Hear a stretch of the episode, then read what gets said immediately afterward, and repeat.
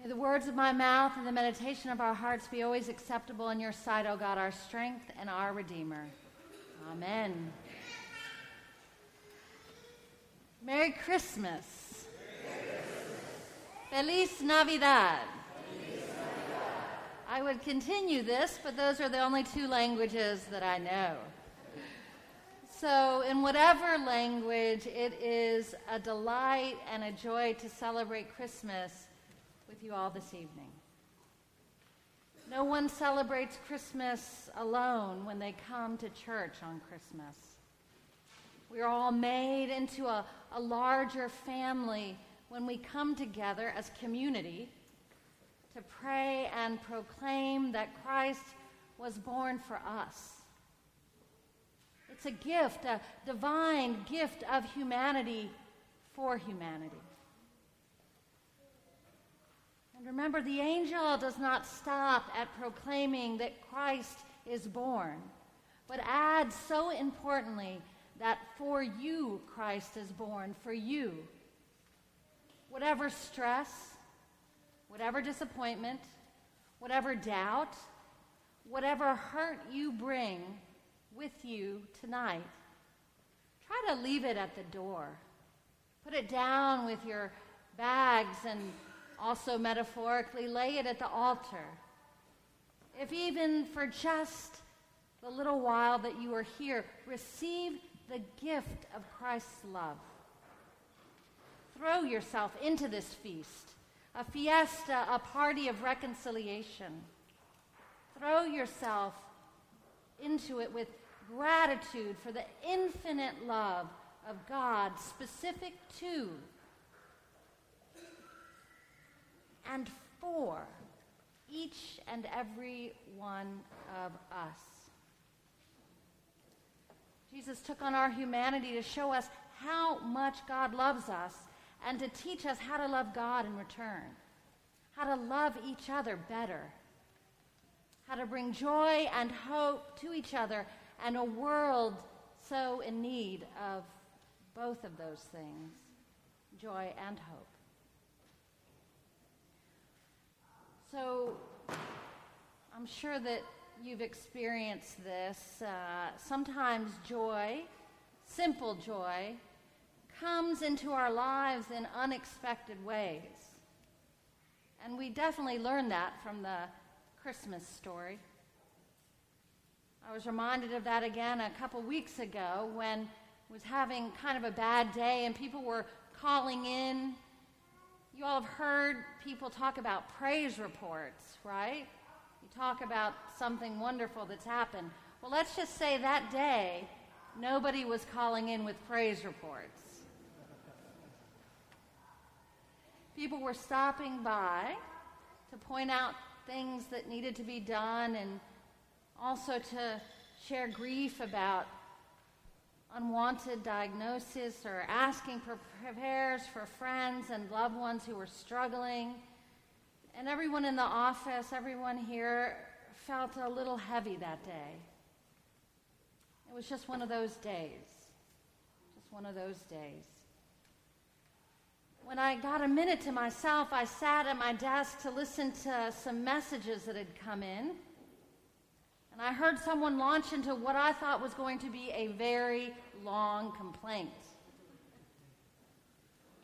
I heard a tone that sounded irritated, and a man's voice said, Hello? That's my man's voice. Hello? My name is such and such, whatever his name is. I will re- keep his identity a secret. I used to go to your weekday services, pray, get food, and I also got breakfast on Sunday. I don't come back anymore after I got into it with your security guard. He continued, I broke out his car windows, so I haven't been back. But I wanted to wish him a Merry Christmas. Merry Christmas, Booker. Actually, I wanted to wish all you all a Merry Christmas, Reverend, and just to let you know I'm doing okay now. That was not what I expected. I expected complaining and curses. But what was received was a confession and a blessing. A confession and a blessing instead of complaints and curses. A simple joy, an unexpected source of hope. God's work unfolds in the midst of life's other plans, not despite life's other tasks. It is in specific places, not some abstract place, that God's work unfolds. Even when things don't go as planned, God arrives, is with us. God arrives to bless us not impress us, but to draw our attention to the light coming from the heart of Christ, the light emanating from the love of the infant Christ, dazzling in, in its simplicity, showing us God's faithfulness and rekindling hope. There is a candle that hangs over an embedded star illuminating the point on earth in Bethlehem, where tradition says God took the initiative to make humanity more human. That is, it's the spot where Jesus was born, where God became human, became one of us, to know more intimately our limitations and our joys. And I'm quoting Sister Joan Chittister here. So, what Jesus did to survive life, to bear life, to create life, to become a life, we can do as well. Or better, what we do to survive life, to bear life, to create life, to become a life, Jesus did before us. Our struggles are not new. Jesus struggled. Our questions are not senseless. Our burdens are not unbearable. Jesus was born into the very world in which we are living and weathered it and loved it and changed it. The religious establishment took issue with him. The state feared him. The people saw in him a figure like no other. Clearly, the face of God had shone upon us.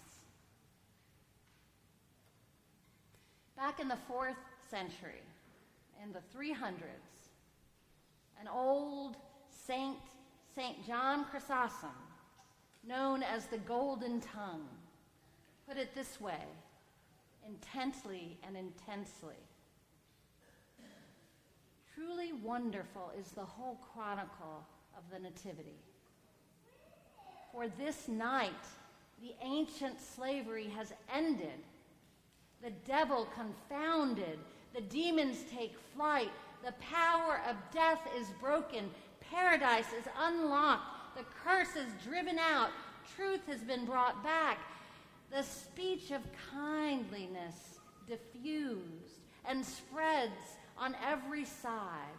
A heavenly way of life has been implanted on the earth.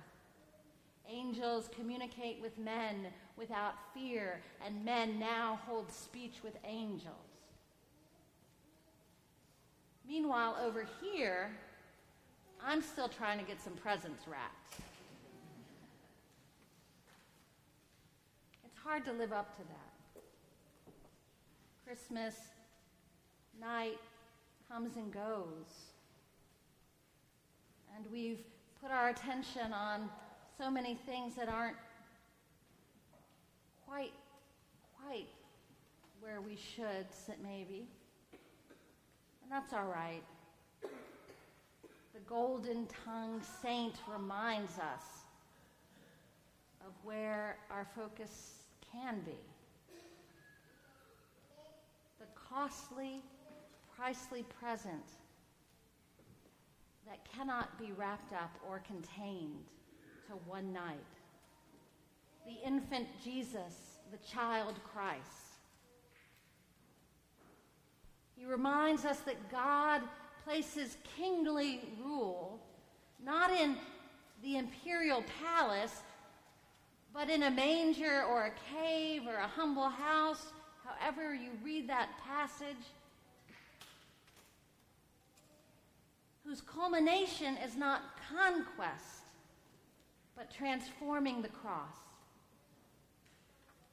It's that divine love that brought forth baby Jesus that will outlast the reign of Emperor Augustus, a rich, powerful ruler with a cult following.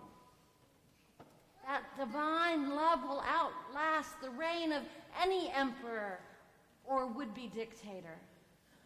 It's the Pax Augusta versus the Pax Christi, the militarily imposed Roman imperial peace versus the peace of the child born in Bethlehem, surrounded by only family, angels, some shepherds, and maybe a sheep or two.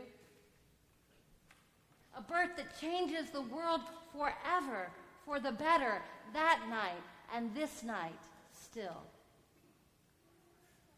The light from the heart of the infant Christ reaches the margins, scales walls, breaks silences, believes women, casts rainbows, pierces the lie of racism, welcomes the stranger. It includes, respects, values all who have been devalued devalued as weak or different or laughable or other. We belong to this Christ and to each other, bound by God's infinite incarnate love and light. The angel says, I am bringing you good news. To you is born this day a sign for you, for you. Heaven and earth are one in Christ, our Savior. So, with the angels, let us sing Glory to God in the highest heavens, and on earth, peace. Amen.